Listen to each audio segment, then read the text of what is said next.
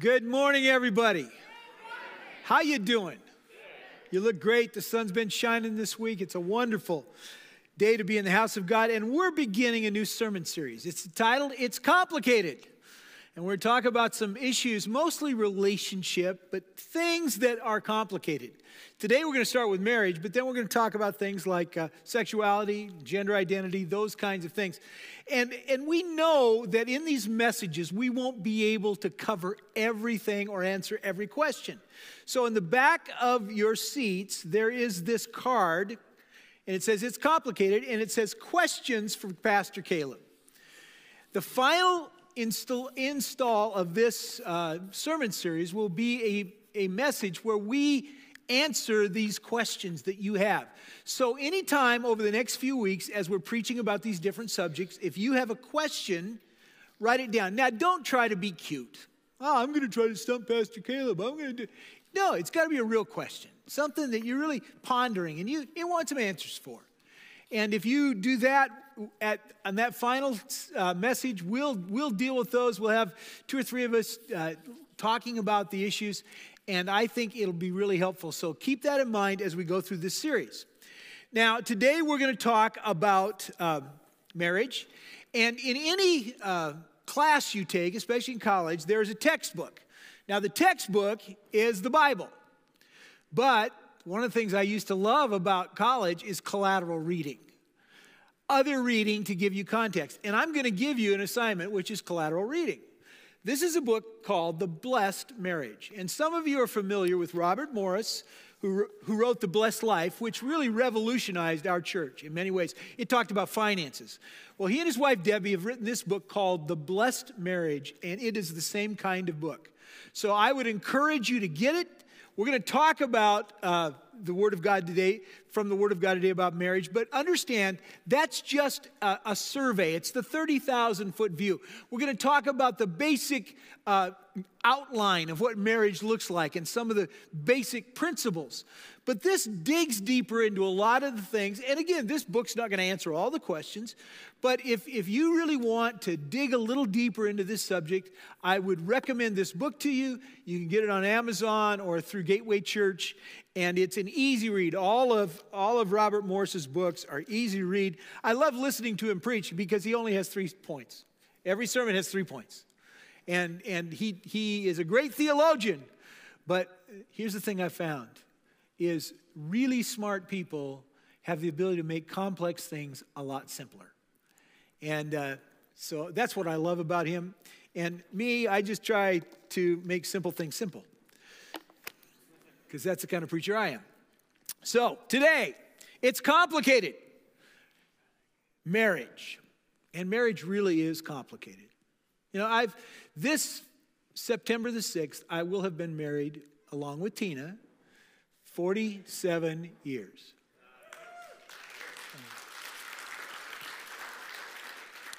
Yeah, I, I do need a round of applause for being married to her that long.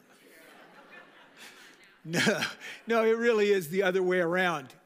It, but it's not easy, and it's still not easy.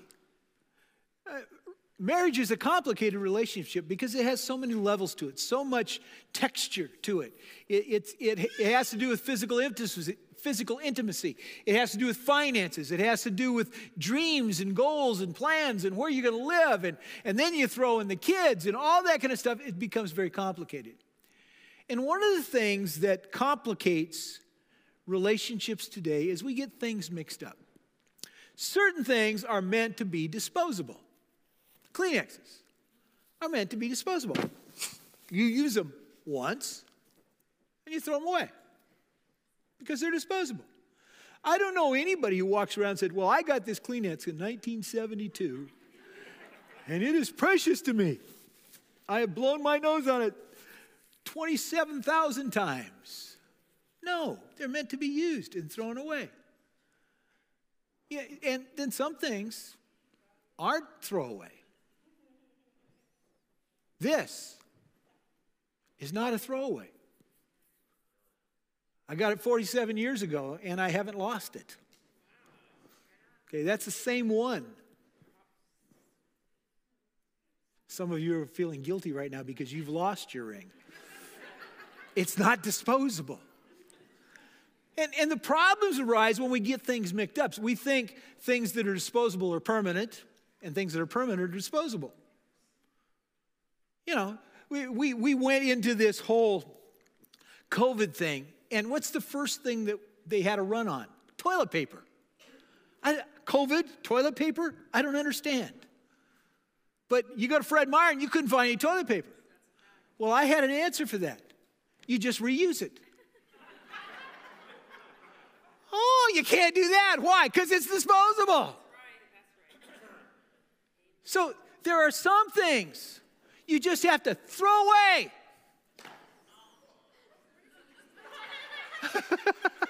I almost got you, didn't I? And there are other things you hold on to because they're very precious. And you have to know the difference. You got to know the difference because, because too often today we think that relationships and people are disposable. I'm going to unfriend you.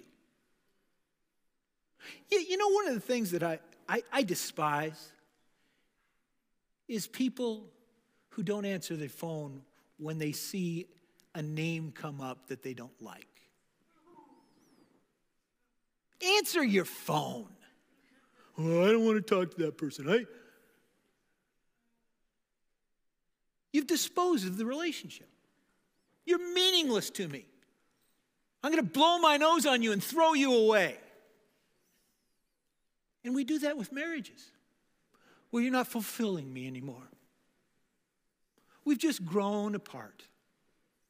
You know, we can't be our best selves together anymore. So I'm going to just leave you and leave all my responsibilities and just dispose of you, and I'm not going to think about you anymore. Well, I'm here to tell you it doesn't quite work that way. God tells, you, tells us the most valuable thing in the world is people, and they're not disposable. They're not to be used and thrown away like Kleenex. And especially marriage. Marriage has some unique things about it that make it absolutely essential to life. And it's a unique relationship that has no comparison. There is no other relationship that is like it. It's unique your relationship with your kids is not the same as marriage. Your relationship with your parents is not the same as marriage. Your relationship with your boss is not the same as marriage. Your relationship with your in laws, thank the Lord, is not the same as marriage. marriage is unique because there is this combination of, of commitment emotionally, spiritually, physically, financially that make it absolutely incomparable. So, let's talk about what the Bible has to say about marriage. And again, this is the 30,000 view. And, and I understand some of you are in, have been through a lot of pain in marriage. You, you have found yourself uh, uh, betrayed. I, I know what that's like. Two of my daughters had husbands who were unfaithful to them. I know that pain. I know the kinds of things that happen. And wherever you're at, what I want you to do is understand this is what God says is, is what is best. And, and all of us are supposed to be working towards the best. Even whatever situation we find ourselves in, we work to the best. We work to the mark. And so that's what we're going to look at today. The Bible describes the marriage relationship with a special term covenant. And the Hebrew word is bereth, which means to cut. Now, a covenant is different, and we'll talk about that in a minute. But uh, it, it, that word means that they would, they would make a commitment to each other, and then they would cut an animal in pieces and give the pieces. There were other kinds of relationships in, in covenant that were, was a, they would cut their hand and they would mix their blood. There, but it, it was a lasting, firm commitment, something that is much different than a contract. Because you see, a contract is performance based. If you sign a contract to finance your car, it's performance based. If you make the payments, at the end of it, you will get the title free and clear to your car. Now, if you've got a car that has payments, you'll notice that the title has the name of the finance company on it because technically they own it, not you. You're just paying for it. Now, when you get to the end of the contract and you have performed every month, then they will give you a free title. The only problem with that, by the time you get done with all the payments, the car's worthless. But that's life. And if you don't perform, they take the car from you. Some guy in the middle of the night comes down the street with a tow truck and grabs it out of your driveway. That's not fair. You didn't keep your part of the contract. Covenant's different. God made covenant with us long before we made covenant with Him. While we were yet sinners, the word says, Christ died for us. And the covenant he established was a covenant that his blood would cover our sin. When we partake of communion, we, we say, This is the new covenant. That's what the apostle says in 1 Corinthians 11. This is the new covenant confirmed with my blood. Drink and remember. He covenanted with us. And we can receive the wonderful benefits of the covenant if we come into covenant relationship with Him. But marriage is the same kind of thing. It, it it's not dissolved by, by just an action. You, when you make a deep covenant marriage commitment, it's a binding thing. It's a binding to you, deep in your heart, deep within yourself. That's why that idea to cut has so much meaning. If you read Genesis, you'll understand that woman was created from the rib of Adam. That was a cut. God reached in to the inner man of Adam and pulled out a rib, and from that formed. So, so when you talk about a covenant relationship that is deep and a cut and, and, and exposing oneself, it, it starts from the very beginning. And then Jesus was cut for us on the cross. He, he was cut and nailed and died at the hands of angry men to make a covenant with us. That's how the covenant was established. And so when we talk about marriage, we are not talking about a contract, we're not talking about an arrangement, we're not talking about a living situation. We're not talking about romance. We're talking about a commitment that is unlike almost any other. Covenant describes a binding agreement that includes blessing and curses if it's broken.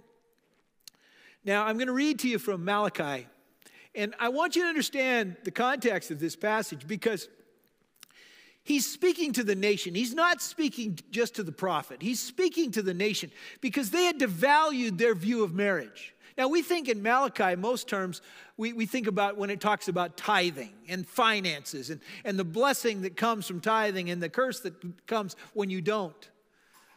But he was talking about a culture and talking to a culture that had drifted from their primary responsibilities. And one of the areas of drift was in marriage. So when we read this passage in Malachi, it's not speaking to one individual, it's speaking to the way that that nation and society viewed marriage. And I'm going to read it to you out of the message because it's pretty clear. Malachi 2 13 to 15. And here's a second offense You fill the place of worship with your whining and sniveling because you don't get what you want from God. have you ever whined and sniveled to God? I think we all have. But one of the problems we have is maybe we haven't lived up to what we should be doing. Do you know why? Simple. Because God was there as a witness when you spoke your marriage vows to your young bride. And now you've broken those vows. You've broken the faith bond with your vowed companion, your covenant wife. God, not you, made marriage. His spirit inhabits even the smallest details of marriage. And what does he want from marriage? Children of God. That's what. So guard the spirit of marriage within you. Don't cheat on your spouse. That's speaking to a cultural drift from the value. And I would say today that our culture has drifted from its value. We don't view marriage anymore. How often do I hear people, well, this is my fiance? What does that mean? We're sleeping together, we're having kids, we're buying a house, but we're not committed to each other. Well, we're just putting the money together for our destination wedding.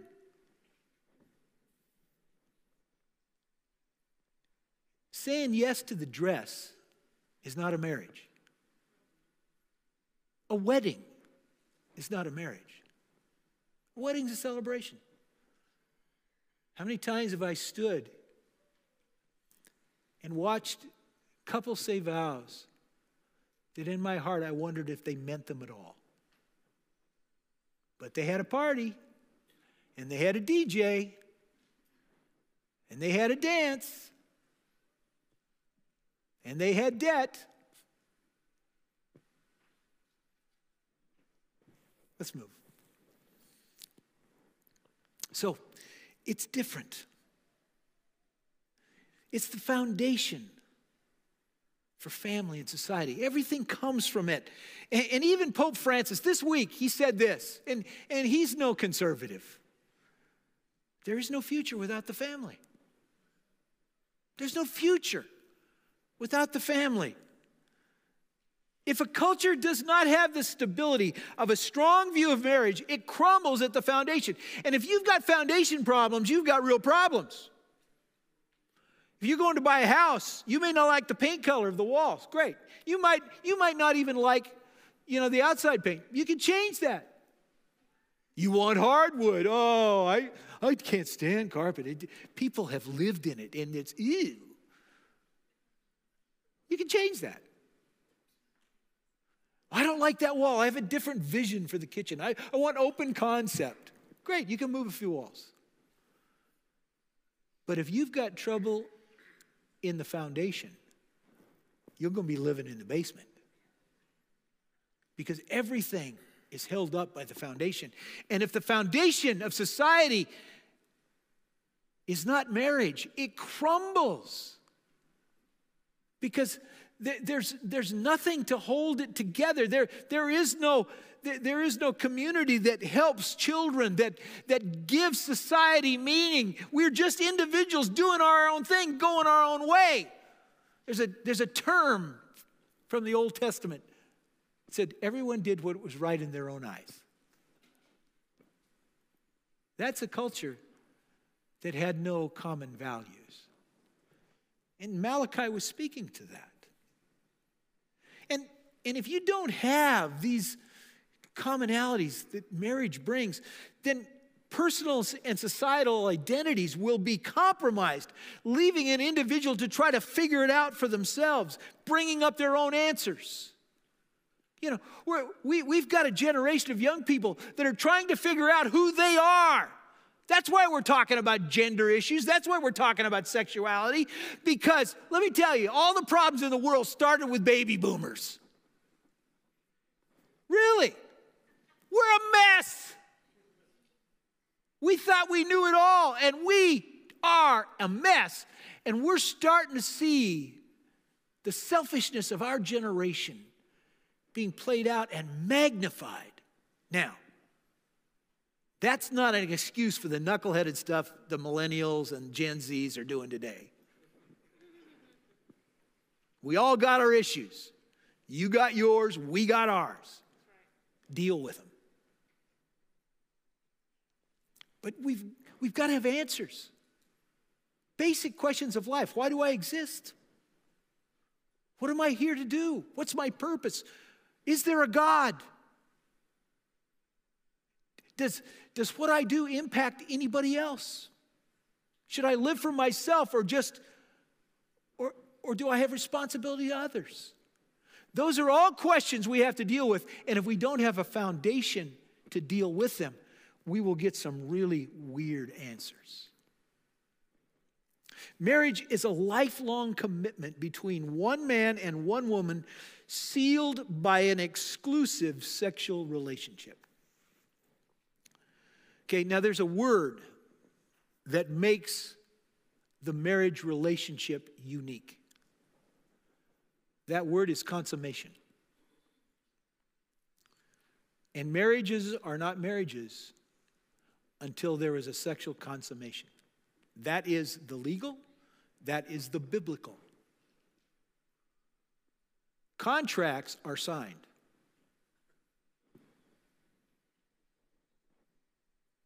Marriages are consummated. And it's a unique one. And, and the challenge we have in our culture today is we have tried to separate sex and sexual activity from its intention.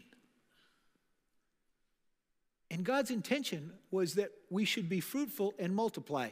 And sex was the vehicle to do it. And marriage was the construct within society that allowed fruitfulness and multiplication. But the sexual revolution, which came around in the 60s, and again, it's a boomer thing, we separated.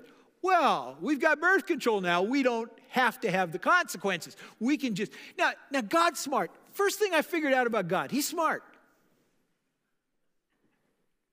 You think God's dumb? No, God's really, really smart. That's why He made sex pleasurable. Because if he wanted Adam and Eve to be fruitful and multiply, he had to give some incentive. Because kids are not the incentive, I'll tell you that. kids are wonderful.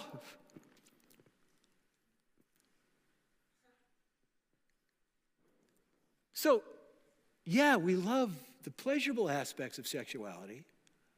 Let's just keep the consequences from happening because sex can have a century long consequence. Okay? As much as I hate to think about it, my grandparents had sex.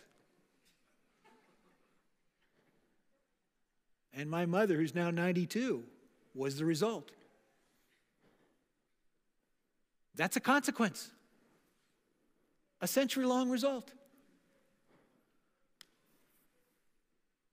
So you can't divorce one from the other. And, and culture wants to, wants to say, nah, you can do all this you want. You can, you, you can just, you can just act out sexually. There's no consequence. Well, let me tell you, there is consequence. And if it's not a consequence on children and pregnancy, it's an emotional con it's, it's a, it's a self worth consequence. Because when you start using people for your own pleasure, you're disposing of them like Kleenex. Have a one night stand. What do they call what happens to a woman after a one night stand? The walk of shame. Well, if sex is so wonderful, why do you have a walk of shame afterwards?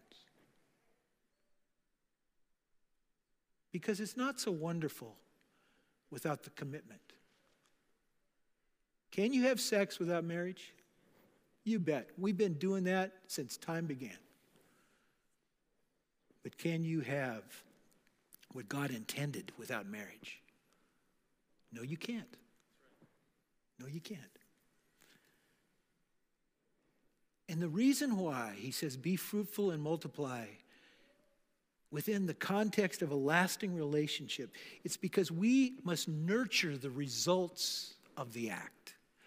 Not just have the act itself, but the results is the child it's the children it's it's the intimacy it's the relationship and and we have to nurture that to have the fulfilling experience god wants us to have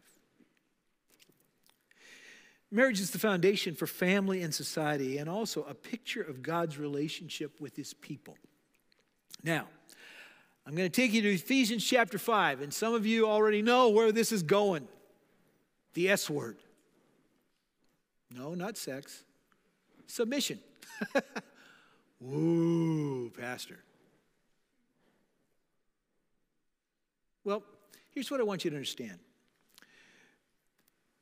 that when it talks about submission of husbands to wives and wives to husbands, it's not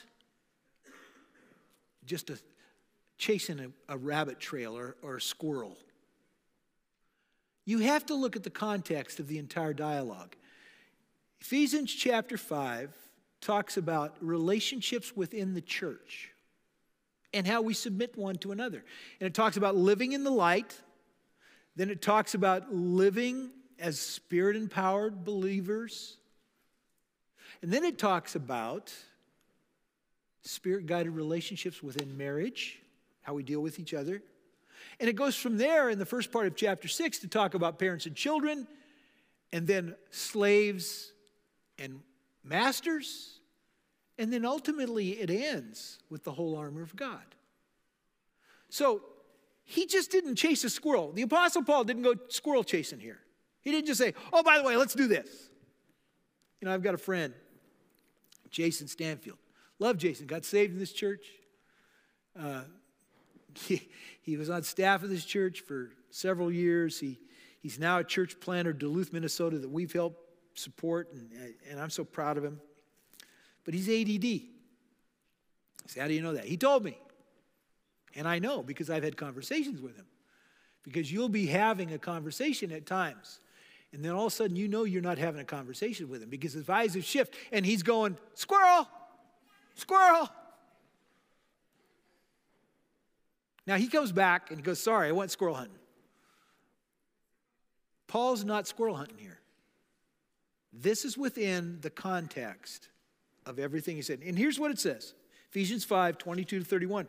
And further, submit one to another out of reverence for Christ. One to another, okay? For wives, this means submit to your husband as to the Lord. Now just hold on. For husband is the head of his wife, as Christ is the head of the church. He's the Savior of his body, the church. As the church submits to Christ, so you wives should submit to your husbands in everything. For husbands, this means to love your wives, just as Christ loved the church. He gave up his life for her. It's pretty high standard to make her holy and clean, washed by the cleansing of, God, of God's word. He did this to present her to himself as a glorious church without spot or wrinkle or any other blemish. Instead, she will be holy and without fault. In the same way, husbands ought to love their wives as they love their own bodies. For a man who loves his wife actually loves shows love for himself. No one hates his own body, but feeds and cares for it, just as Christ cares for the church. And we are members of his body, as scriptures say. A man leaves his father and mother and is joined to his wife, and the two are united into one. This is a great mystery. yes, it's complicated. We don't understand it all. But it is an illustration, it's a picture by the way of the way Christ and the church are one. So again I say, each man must love his wife as he loves himself, and the wife must, and this is an important word, must respect her husband. All right? So, again, let's go back. All of this is within the context of Ephesians 5 and the first part of 6. Relationships within the church. It's not just, oh, I'm going to go after women today. We're going to get those wives straightened out. No, all of us. And honestly, this has more to do with men than women. Because both parties have responsibility to live in submission. And for a marriage to really work, there has to be some kind of leadership, and especially in the area of spirituality. Men, you need to be the first one to move towards the things of God. You need to lead your family. You need to be the one say, We're going to church. As for me and my house, we will serve the Lord. I've told you this story before, but it, I couldn't help it. Second service, we can go longer anyway.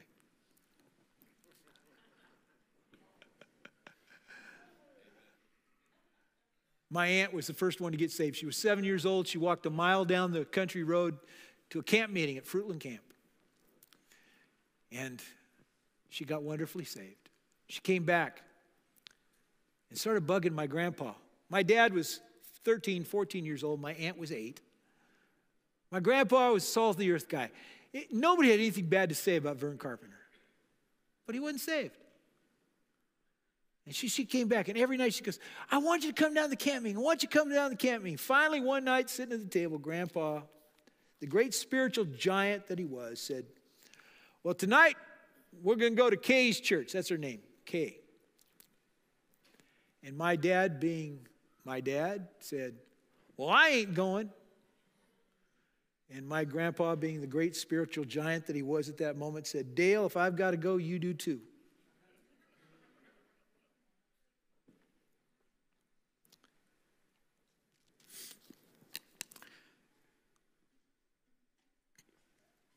And that was the start of our family's spiritual journey.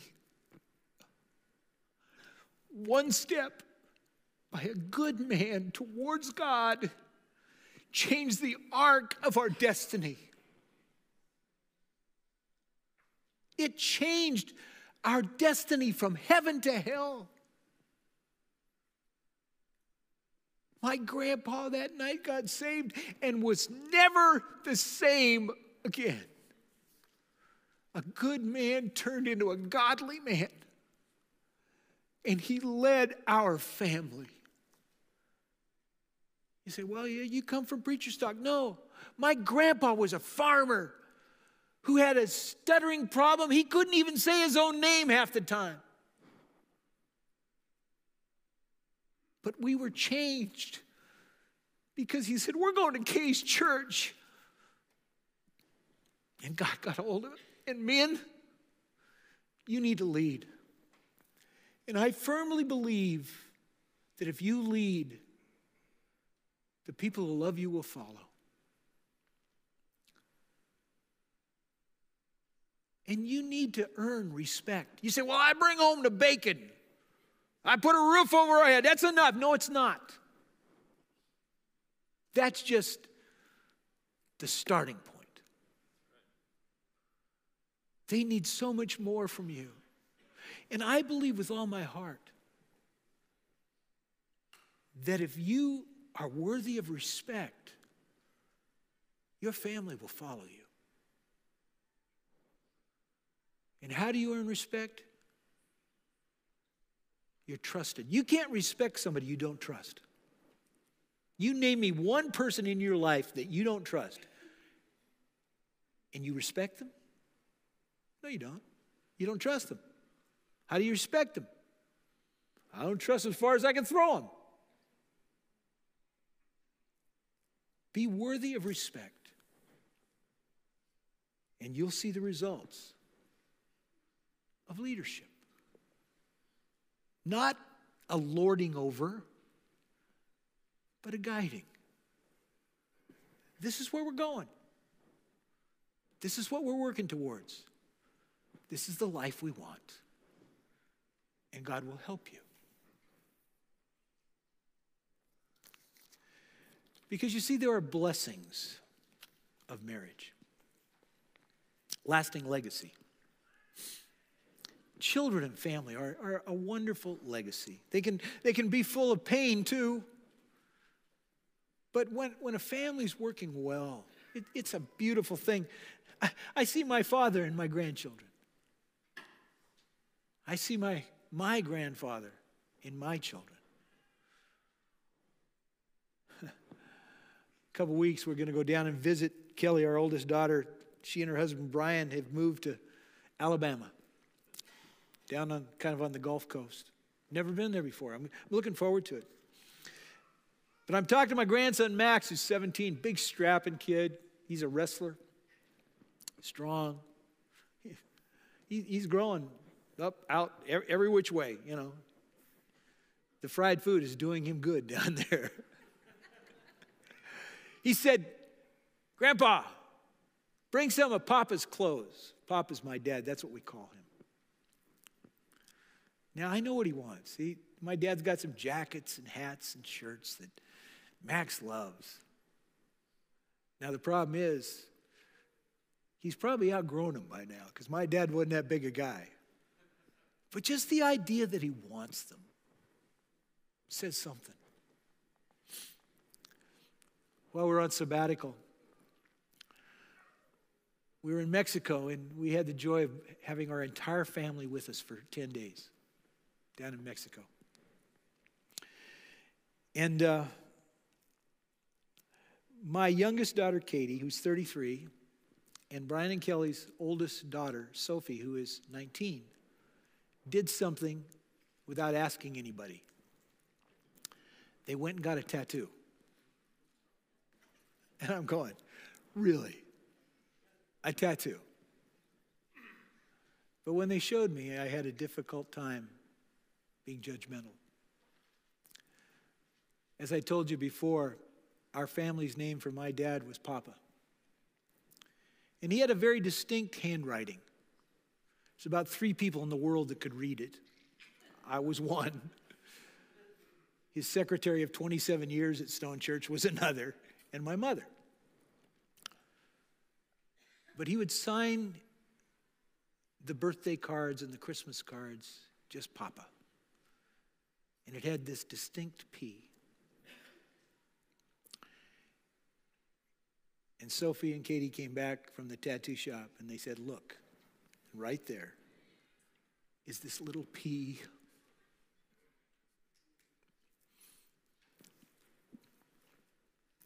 That's legacy.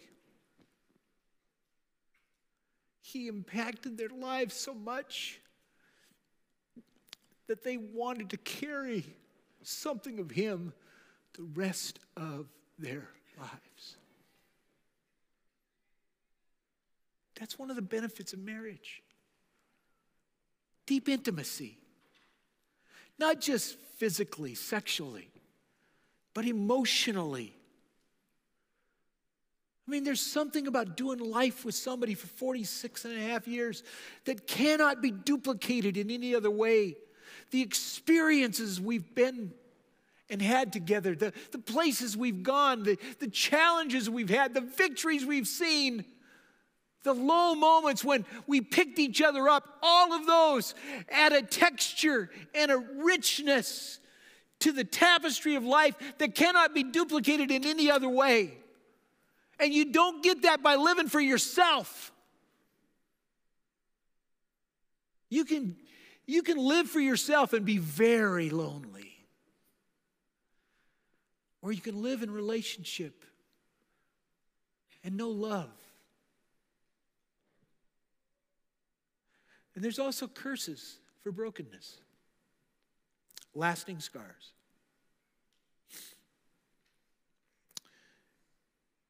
Personal trust.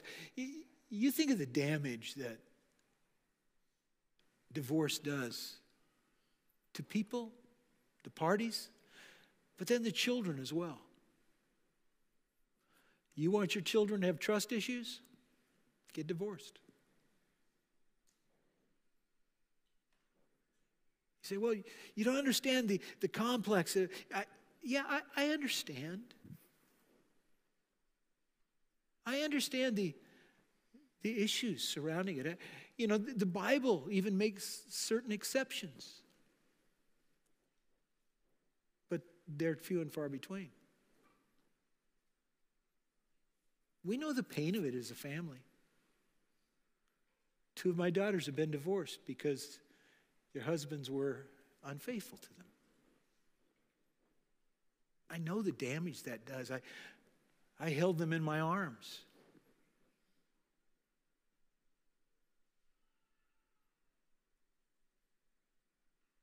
I know the unfairness of it. It just, it hurts. And that's why you need to guard yourself. That's why you need to understand that, that this is a precious thing. And some of you are living heroic lives in the midst of that brokenness. You, you've, you've had your marriage fall apart, and maybe not even of your own making, and now you're in a situation where you're raising a child by yourself. That's hard. One of my heroes is my son in law, Cisco. He's married to Chrissy. They're part of this church. They're gone this Sunday. They're having a little family vacation. You'll meet Cisco in the lobby. He loves the lobby because he loves people. Big old guy, usually in a red shirt. 20 years ago, Cisco was not a Christ follower, he was anything but.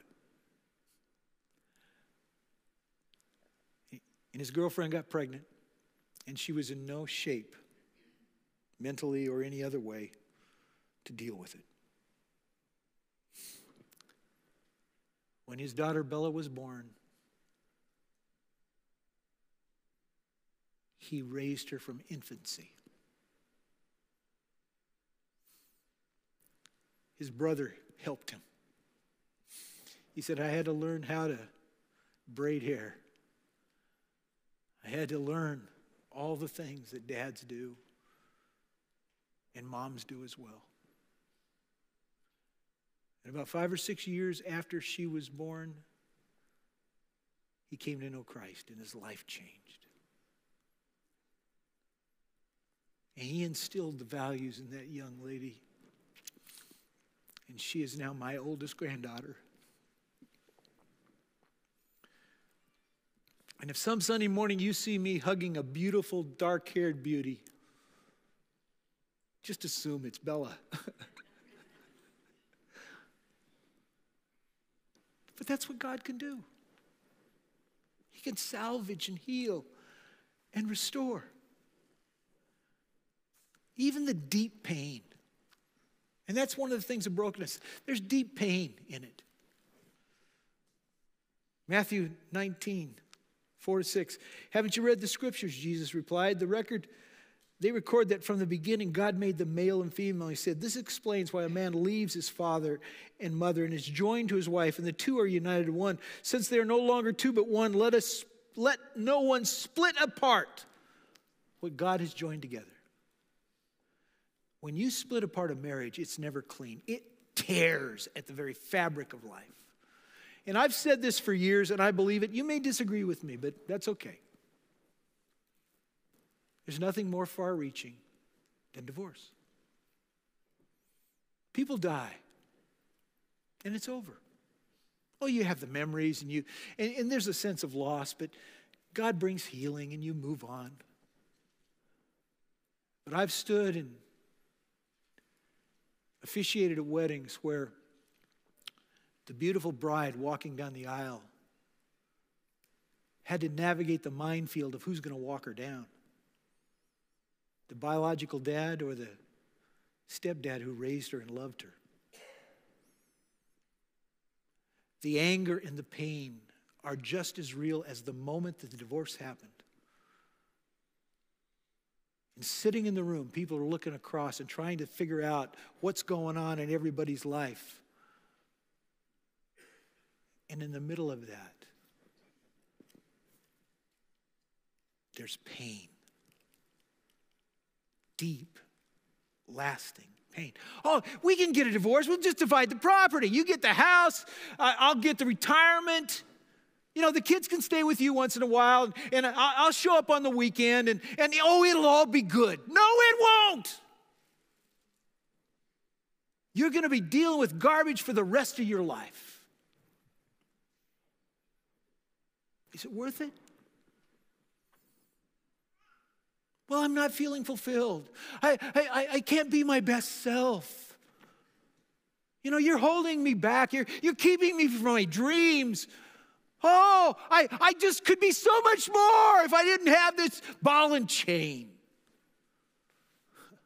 Don't kid yourself. Alone is a difficult place.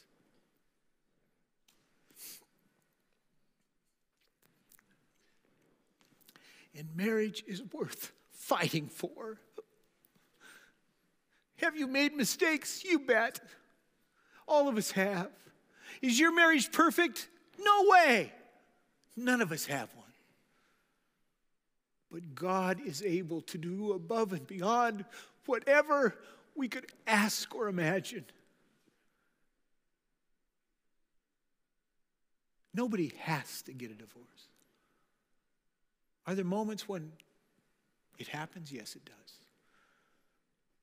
But God's grace is sufficient. Even in the midst of difficulty. Because God's grace gives us an unbreakable covenant with Jesus that heals our wounds and makes our human relationships whole. The pieces that are missing in your marriage can be filled in by God. He'll help you. But you've got to be willing. Lord, we thank you that your word gives us a structure and a hope for our relationships. I pray, Lord, today you would give us the wisdom to turn to you.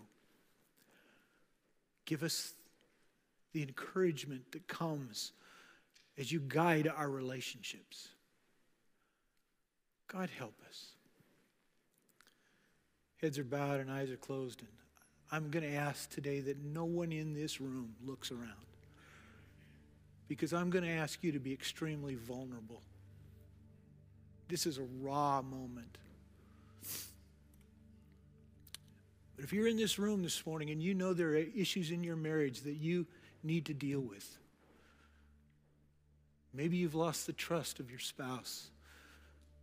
Maybe you have not lived up to the ideal that you intend your life to be. Maybe, there might be things that you're dealing with today that you know need to be dealt with. It might be an attitude you have about your husband. It might be things that are just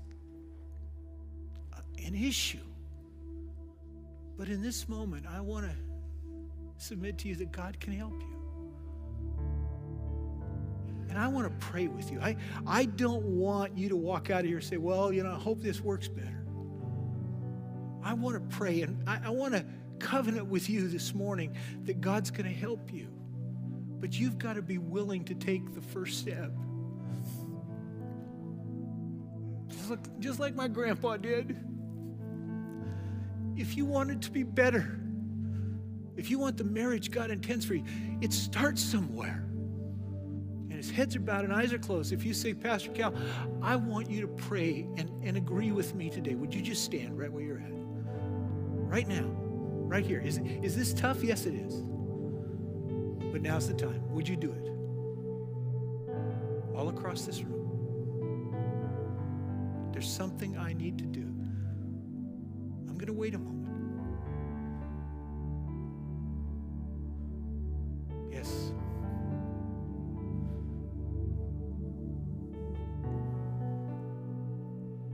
You want to get better? This is a moment to start.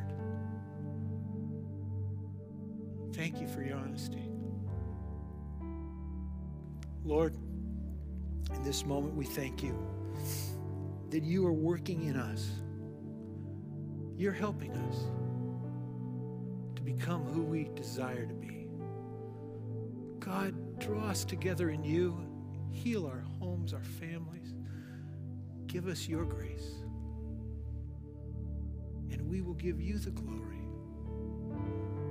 God, start in us something that cannot be extinguished. Trust in you. We pray in Jesus' name. Amen.